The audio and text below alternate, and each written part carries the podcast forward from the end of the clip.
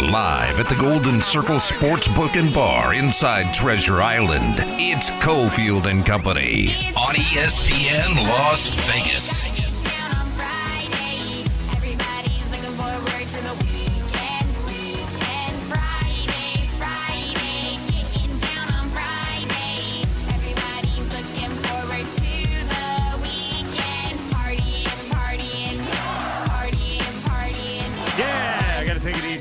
I got to take it easy. I can't scream it out. We got three hours on the way. Some interviews the last couple days, a few dozen. so getting a little loud down at Radio Row. I'm now down at Treasure Island, our Friday home, Golden Circle Sportsbook and Bar.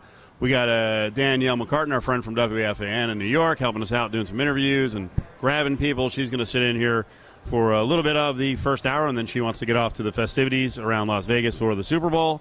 Damon is back in our Findlay sto- uh, Toyota studios. Damon, how are you, buddy? Pass. It's a lot of work, man. It's a lot of work. These things happen.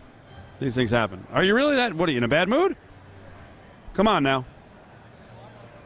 Oh no, I'm, having a great. I'm in a great mood, Steve. I am so fired up for today. The Radio Row has been hectic, even from the standpoint of being back in the studio.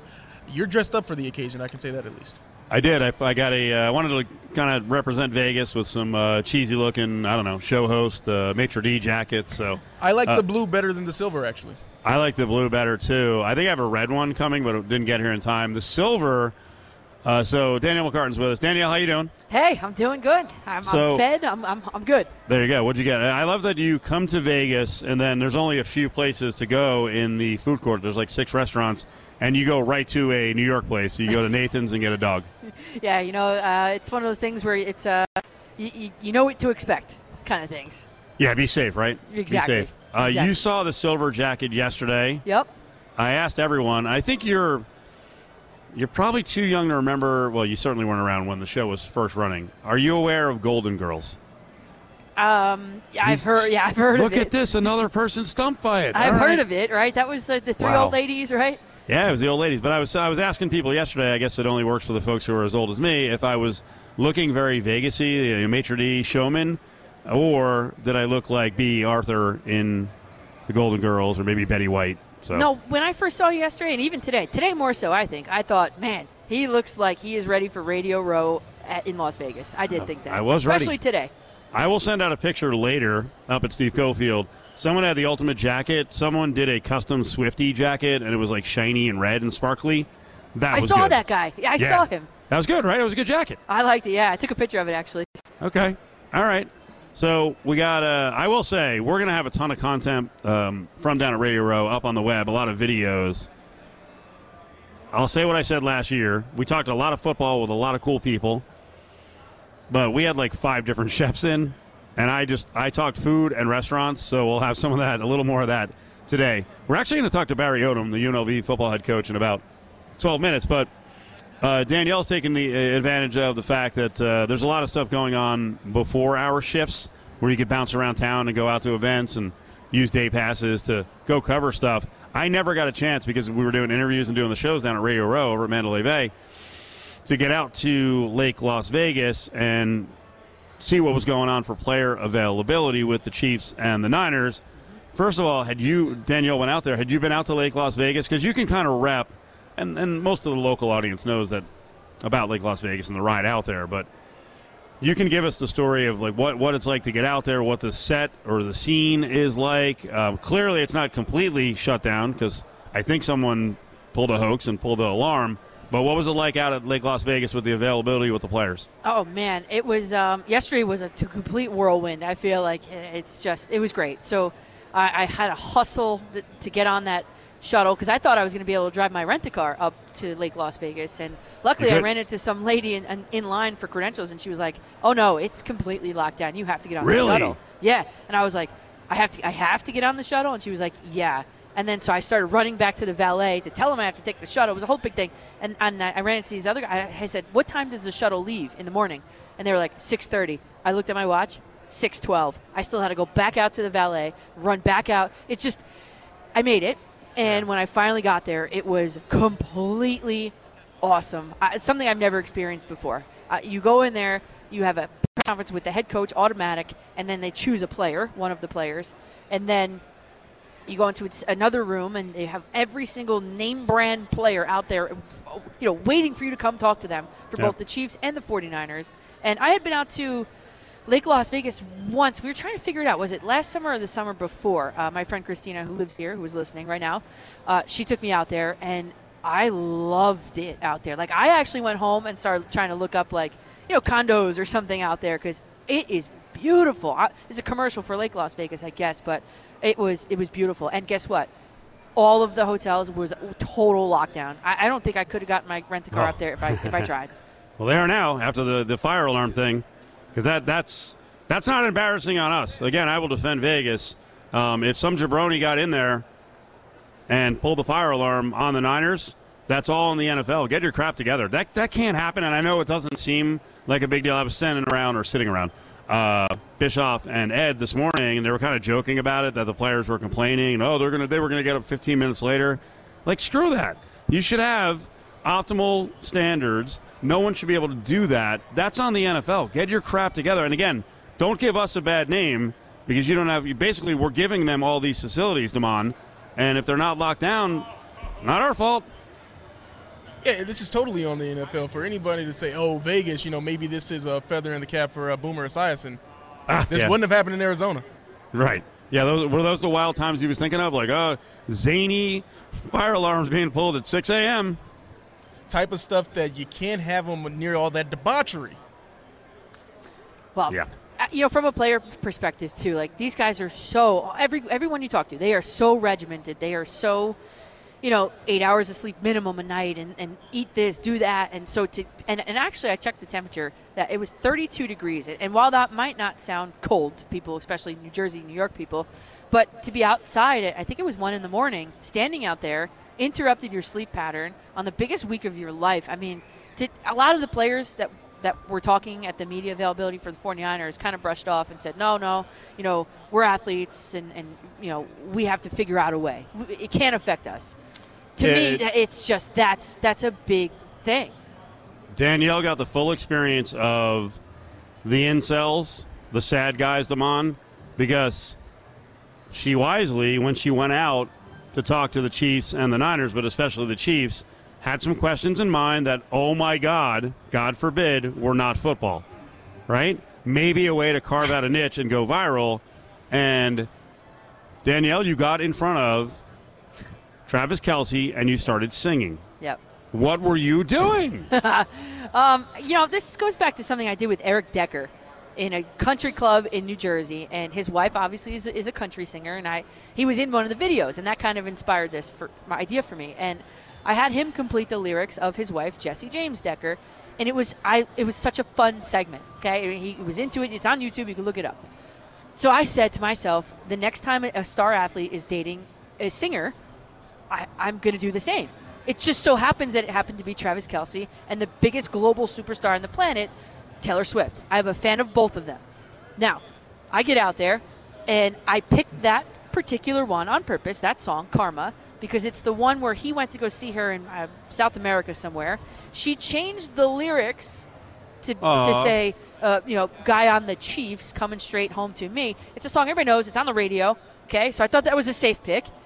So it starts out. I say to him, I say, Travis, this is in the press conference. Travis, I have two questions, two short questions for you.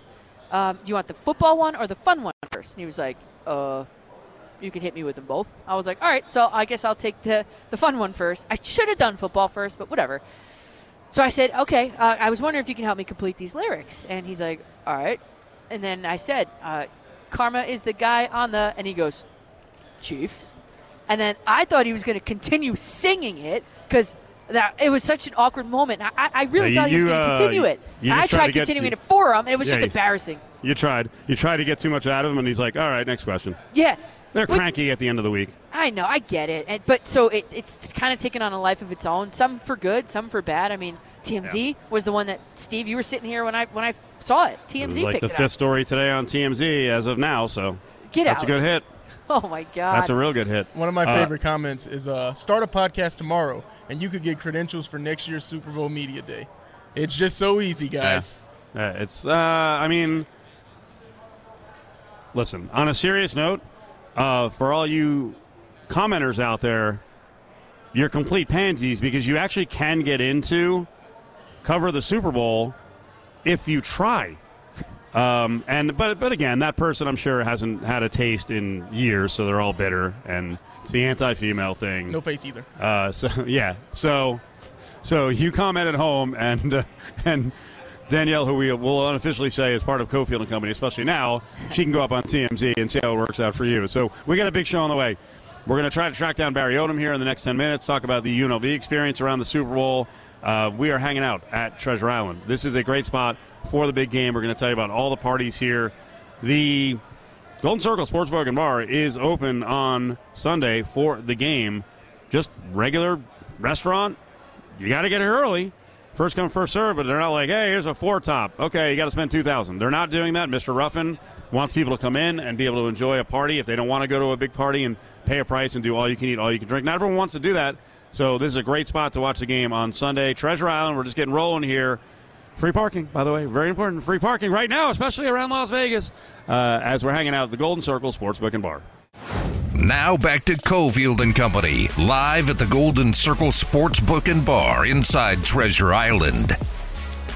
Well, this has been a crazy week. These are crazy times. Uh, biggest sporting event in all the world. Well, World Cup's pretty big. Uh, Super Bowl is here in Las Vegas. Uh, another moment where, like, we have arrived. We talked about it all week.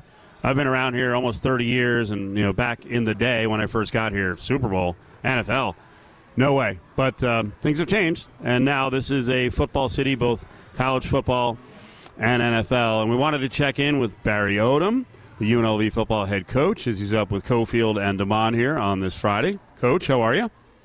I'm good, guys. I hope y'all are having a great week, and uh, thanks for having me on. Are you having a great week? It's been awesome. Yeah, we've had uh, great workouts for with our players. Um, you know, now in the fourth week of what our off-season program uh, looks like in January and into February, and then uh, before we know it, the first weekend in, in March, we'll be uh, teeing it up for spring practice, which is crazy to think it's already here.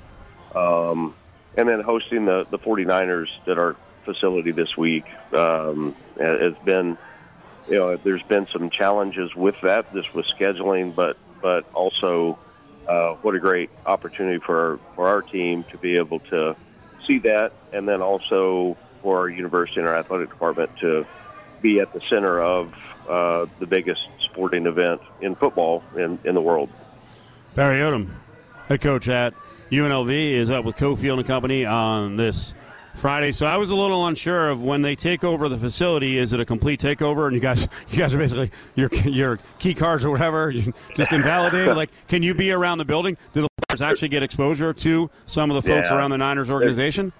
there's been a lot of obviously planning that have has led up until this week, and um, our functioning as a team has, has remained pretty close to the same. The hours wow. are a little bit different as far as having complete access, uh, because when when the 49ers come in, uh, they need they need their space and and privacy as well. So uh, we worked well together. Uh, it's been a win. Uh, you know, I think the thing that has been a little more opportunistic for our, for our team is all the different events going on in the city this week. Uh, we've been able to get out uh, quite a bit more in the community through certain activities, and Hunkie Cooper has has really led that charge. And we've had you know over 50 players in the community, a lot of different hours put in this week with with different events going on, and uh, that's been exciting. I think you can feel as as you know, Steve, you can feel the buzz in the city of you know there's something big about to happen, uh, and I know that it'll even feel that way a little bit more here the next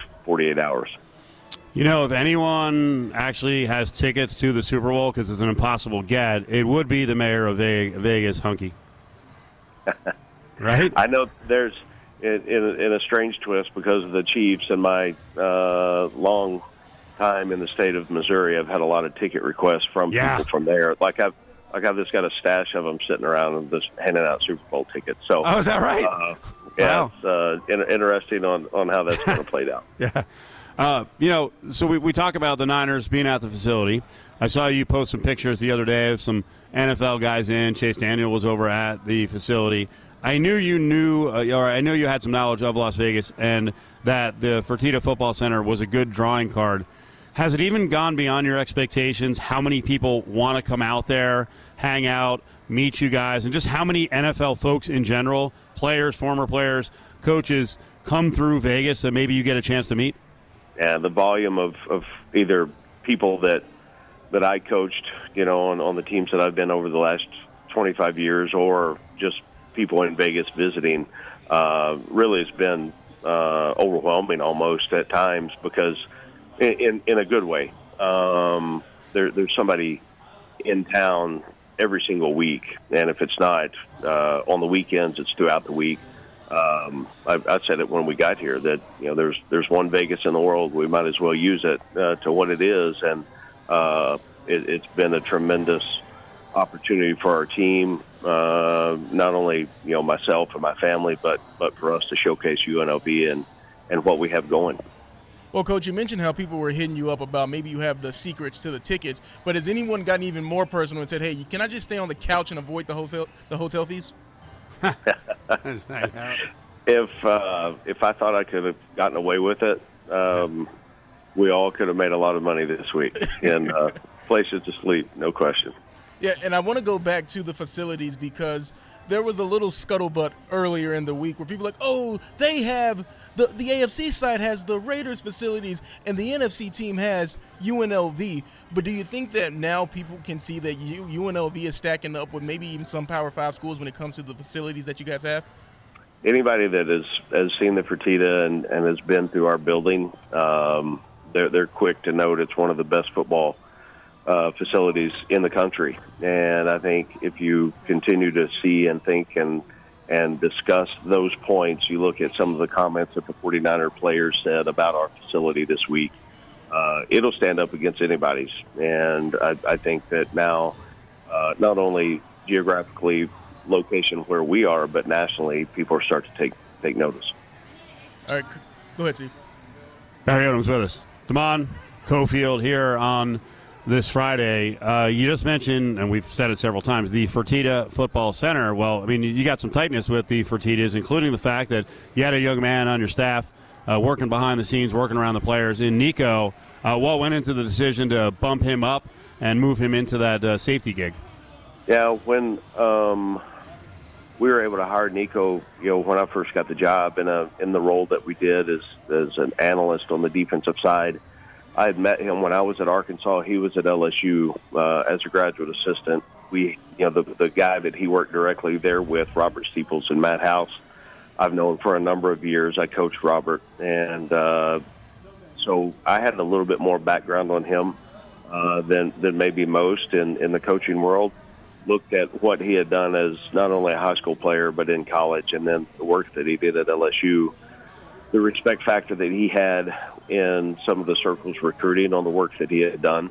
Um, and when I got the job, I had a chance to sit down and really uh, have a long, long talk and discussion about his vision for what he wanted and what he was trying to do career wise within the coaching world, but then also his vision and his passion for UNLV in Las Vegas. And uh, once those things matched up, and we thought that uh, you know, through the interview process and talking to the number of candidates we did, I wanted him in our organization. And then once he's been here in that role, um, he works tirelessly. He is a tremendous student of the game. He's a great communicator and a, and a tremendous representative of not only our program but our university, and has done a great job on earning the respect in the building um, because of the way he carries himself and, and his work ethic. And uh, I would would suggest that he'll have a long, long career in coaching, and uh, will will help us not only defensively but the entire program continue to take the next step to to put our program on the map. Barry Odom, the UNLV head coach. We talked often at press conferences and your coaches show about the state of college football, and you made the comments that hey, with the transfer portal, whatever it was, three four years ago you were griping about it. Your wife told you like, "Hey, you embrace it," or like, "It's not. It's just not going to work." The state of college football. The last month or so, coach, it's been really interesting. We've seen NFL coaches, whether they're head coaches, I'm sorry, college uh, football coaches, decide, you know what, I'm out. And maybe there were great opportunities, but maybe it was a little bit of a protest saying, I don't like what's going on. How important is it to embrace it? And can you understand people are like, I just don't want to do what it takes now? It's a different game. I think uh, you know, and everybody's got decisions to make on what they think's best for themselves and their family at the time. But um, I, I look at um, it, is it different? Absolutely. Is it uh, a little more difficult to, to navigate? I think so. Uh, but also perspective and experience has helped me out more than anything. Uh, the look at you know if you lose somebody, I don't want to lose anyone in the portal. Uh, say that very clearly, but it's but it's our charge as a staff and mine as a head coach. If we lose somebody, then you've got to go upgrade. That that's the mindset you have that I have to have. And, and if I don't, you sit around and you worry about the negative or, you know, oh, we lost a player in the portal. What are we going to do? You you're losing time on getting somebody that is upgraded at that position. And I thought we had a tremendous signing class with our high school group 23 players, and then we we had a great year in being able to get and attract transfer high level players uh, that joined us in January. That you know, again, the the ability to blend the team together, uh, just like we did last year, uh, is going to be the challenge every year. The roster management piece is maybe one of the things that that head coaches have to spend the most time on, as the way that that college football has changed today. Tell me if I'm wrong on this. I imagine uh, so much of this is about organization, foresight, making sure you're not shocked, and having kind of a list at every position. And what I mean by that is, you know, Jade Maiava decides a little later in the process, all right, I'm moving on. Do you guys have? It's probably spreadsheets, but do you have? Do you have a list that you're putting together, and you're like, okay, just in case something happens, like here's nine quarterbacks that we like, we're going to rank them, and if something happens, then we start moving on that list and moving On down a- the list. yeah, on a very, um, you know, not not to minimize the just your exact comments there, but that that is exactly how in in our recruiting structure of our organization, and that that's high schools, that's high school prospects, that's junior college, that's guys that are in the portal. Uh, we rank by every position on, uh, you know, from one to whatever the end number is on how many we're recruiting at each position, uh, because it's ever obviously changing, and uh, you've got to recruit a, a wide, cast the net very, very wide to end up finding the right fit, somebody that you can win a championship with, and then having the ability to make connections to be able to recruit them. But it's, I mean, th- those lists are, you know, we're heavy into the 2025 class now, but our, our lists go now up through as much as we can the 2027 class, and and you're going to, you know, th- those things are changing. It's a it's a living document on on what that looks like every single day. Do you have to wait until the next uh, opening for the portal? What it's May 1st to 15th. Even comment on the guys who have committed to you out of the portal. Do we have to wait that long? No, the guys that have started school here Okay. now, you know, we've we've we had a number of mid-year enrollees. They're in school, uh, been working out with their team, and and um, you know, excited about what they can bring to our program. Uh, really, Right. at every position that we had somebody come in. I'll tiptoe on this one. You can just greet us with silence. But I think I saw Hajj-Malik Williams out at a Rebel game, and man, he was gunning T-shirts at people. What an arm! what an arm! If uh, he, uh, you know, it's amazing. I was watching him at that game, and he was throwing some right-handed, some left-handed. He's a talented dude. Oh, is that right? Uh, you've had good success again with connections. Um, why do you like? I mean, it's familiarity, I assume, but why do you like like so many of the Arkansas guys in, in terms of bringing them into the program? And Jackson Woodard worked out wonderfully. Uh, why is that a big favorite of yours? Well, I think just the familiar background that I've had from you know recruiting those guys in high school to having the chance to develop them for three years. The connection and the relationship piece is really important. Um, I think there's uh, you know a very high trust factor in what they have in not only me but Coach Shear uh, on that side of the ball, and um, they understand that they're going to be coached at a really high level here. Know, have understand that they're going to be on the national stage and have a chance to compete for a championship. And you know those qualities and the things that they are looking for, we can check every box. So we're excited about the additions that we've had from guys that we knew before, and um, you know that I think over time the the relationship piece uh, will always win out, and that's why I think it's so important that everybody that you come in touch with in your program, um, you do everything you can to be a positive influence in their life, and and whether they come and play for you or not, that that that doesn't really, you know, that that's not the deciding factor. But you want to leave wherever you were, you want to leave it better than than when you got there. You got a, a job to do to mentor and lead young men, and if you do that and you do it the right way on openness and honesty, then you know, for us, it's worked out that we've had guys that want to come play for us. Last two questions, last two minutes, because I know you're busy. We'll let you run here. Um, I did want to mention, and certainly I want you to elaborate on it. Uh, junior Day a couple of weekends ago, the FFC seemed like it was really packed. I had heard the numbers of people coming in, kids coming in, juniors and others, was like north of 200. How big was that junior day, and how big are events like that for building the roster? Yeah, tremendous for us to be able to get the volume of people that we are able to, to attract on campus to see the university, the campus tour, to see our facilities, and then spend time with our coaches. Really, the intimate level of being able to spend four hours with a prospect, you get to find out a lot about them, and and if you're lucky enough to have, you know, a family member travel with them, and then they get to know us, and they've got a, a deeper understanding of of what it looks like through the lens of being a, a prospective student athlete in our program. Um, we had, I, I, believe, we had 153 kids there. All right. Uh, you know, and some of them had one guest, some of them had two or three. So the the numbers grew huh. uh, dramatically when you look at entire number of people there.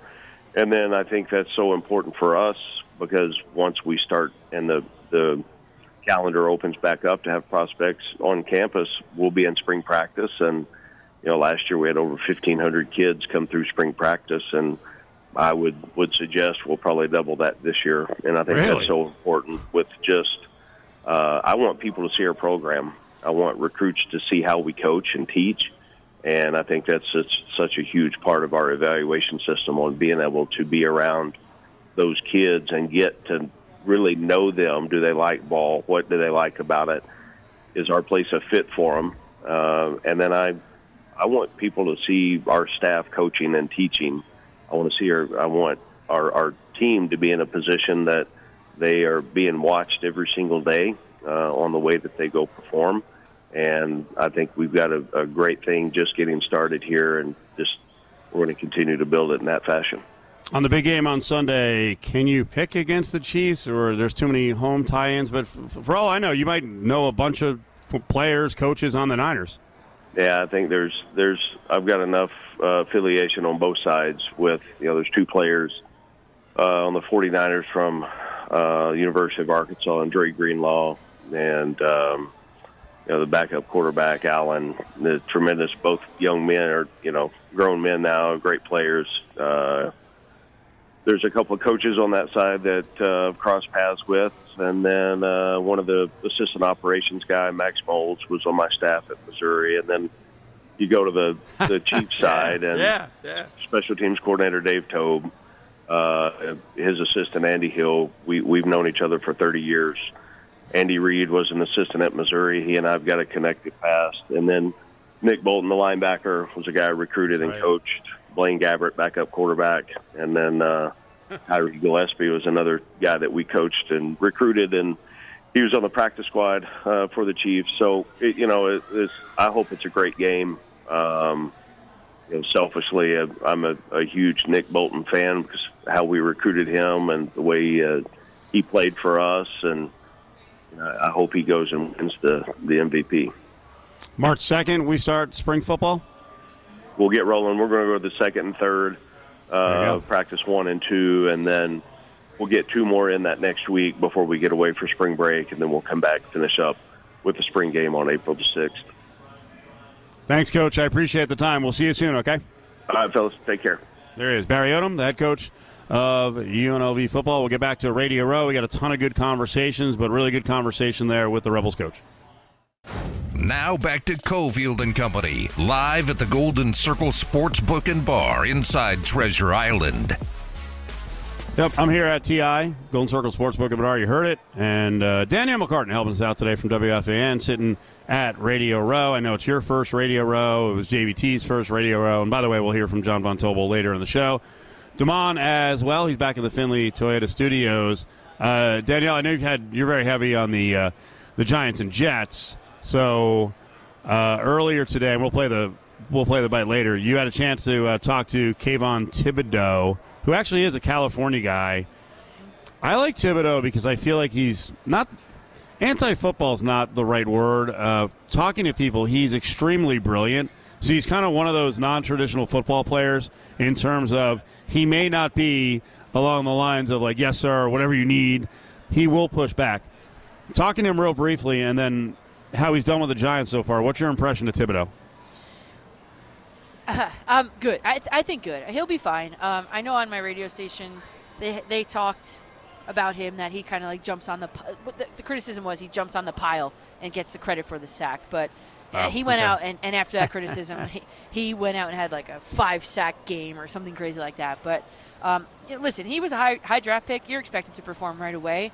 Um, it's just that they don't always line him up on the defensive line. They sometimes he's a linebacker sometimes, and so you know maybe the, the stats aren't there, but the guy's a force on the defensive line. So you know I, I talked to him here just briefly. I just want to kind of get his perspective on, on having a Super Bowl in Vegas for the first time. Like this is historic, everybody. Okay, so he was like, yeah, yeah. It's out, he said it's not far from where I am from. I am, and of course I didn't know he's from California, and yeah, he was just saying like it's really cool to, uh, to, to have this here and, and this experience, and, and, and, he, and he liked it. He, he would vote for it again, and so would I. This is awesome.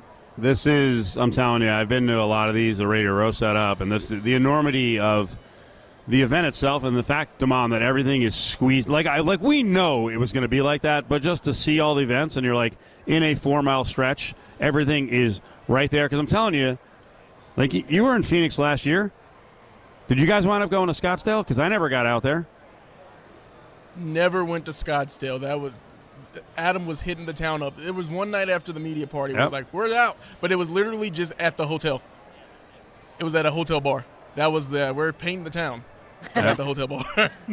I mean, in, in some places, that's the best you can do because it's so spread out. This is, uh, I think every day this week as it's moved along, I'm like, all right, once every five years in Vegas. I think today I was ready for, okay, every other year.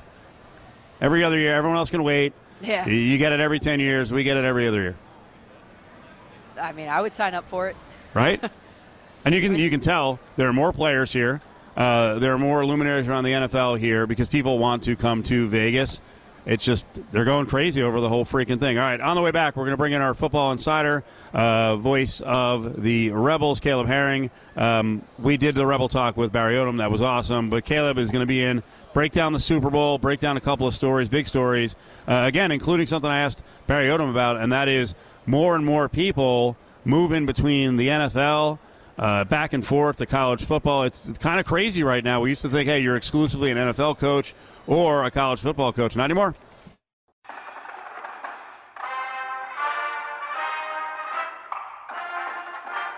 Former UNLV quarterback and current voice of the Rebels on radio, Caleb Herring is live right now on Cofield and Company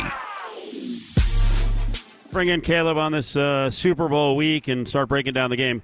Caleb, tell me, because uh, breaking down the game, I think the two biggest battles are KC defensive backs against San Fran wide receivers and the KC offensive line uh, versus that San Fran defensive line. What do you think?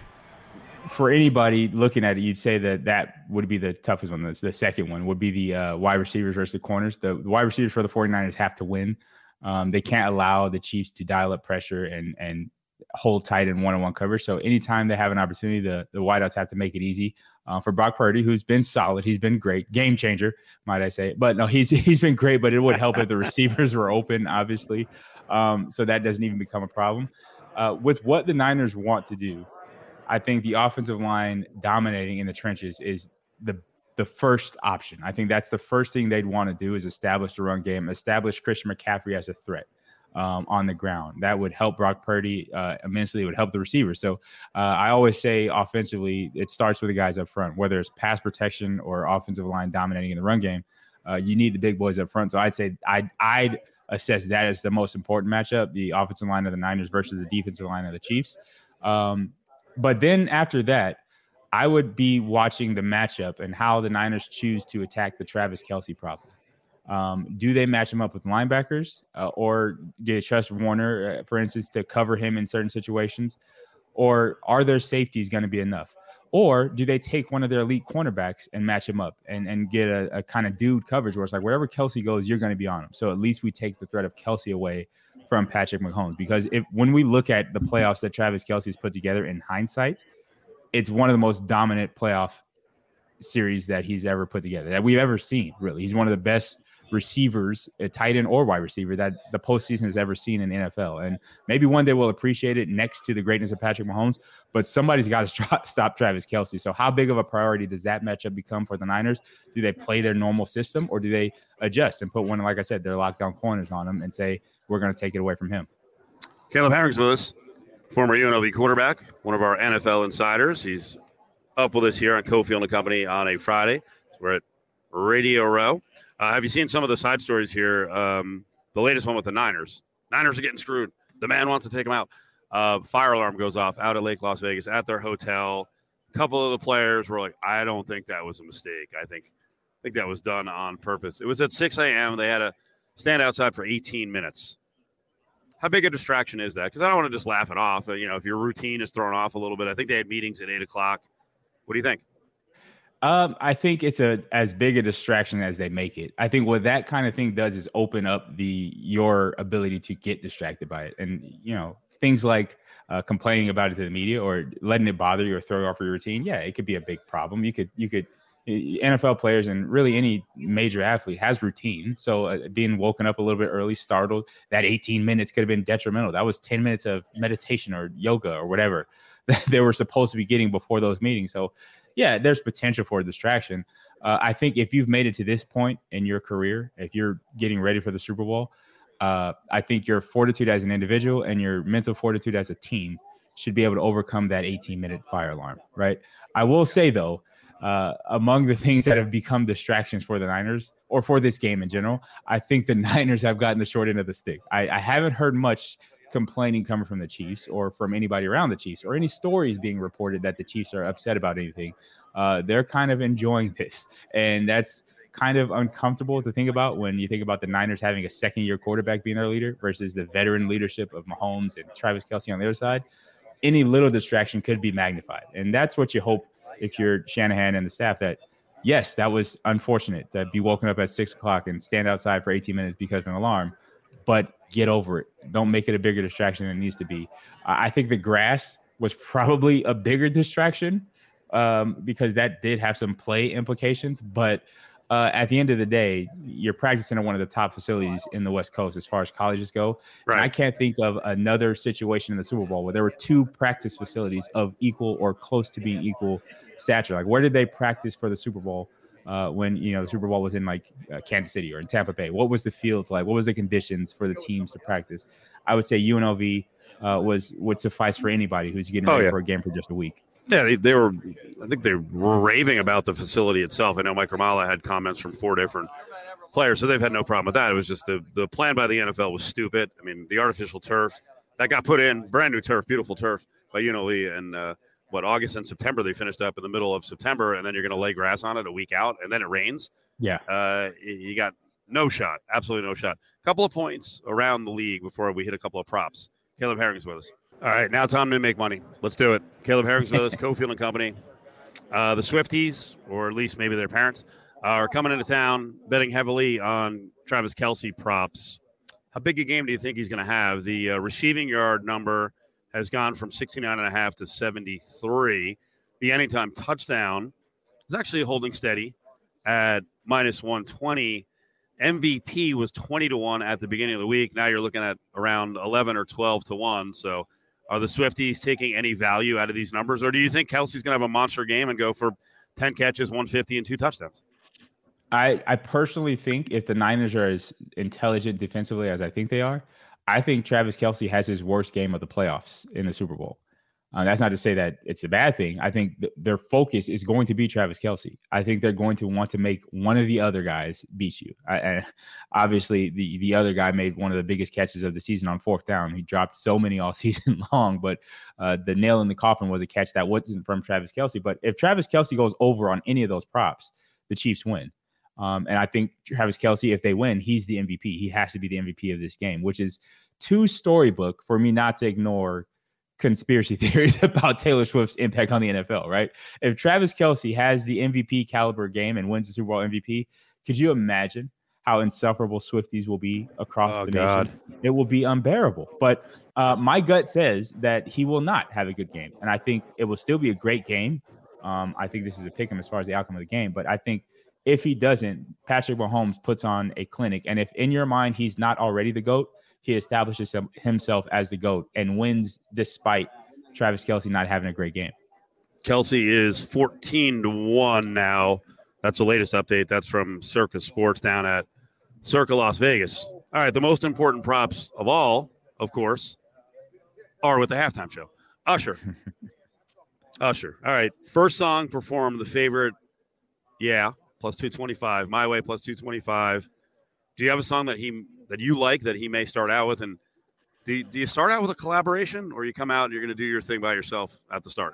I was gonna say, I say you don't start with a collaboration. You have to go to one of your own solo bangers to get the crowd on your side first. I think right. Yeah is a great song. It's a it's a party starter. It's it's been played in Vegas so many times. Like it's a at every club you've gone to over the last decade, you've heard that song at some point on these DJs mixes. Um, so but it's a collaboration. It's a massive collaboration with with uh Lil Jon and Ludacris. Like so it's like you can't start off with that kind of collaboration if you want to really submit yourself as one of the great all-time halftime performances. Now, I will say Usher's a fantastic performance, so I'm excited for what he will have up his sleeve. Um, if I look back through his catalog, I I'm hard pressed to find one that separates itself though as the opener. For yeah, like that one is a party starter. Like you get Yeah. everybody energized with that song.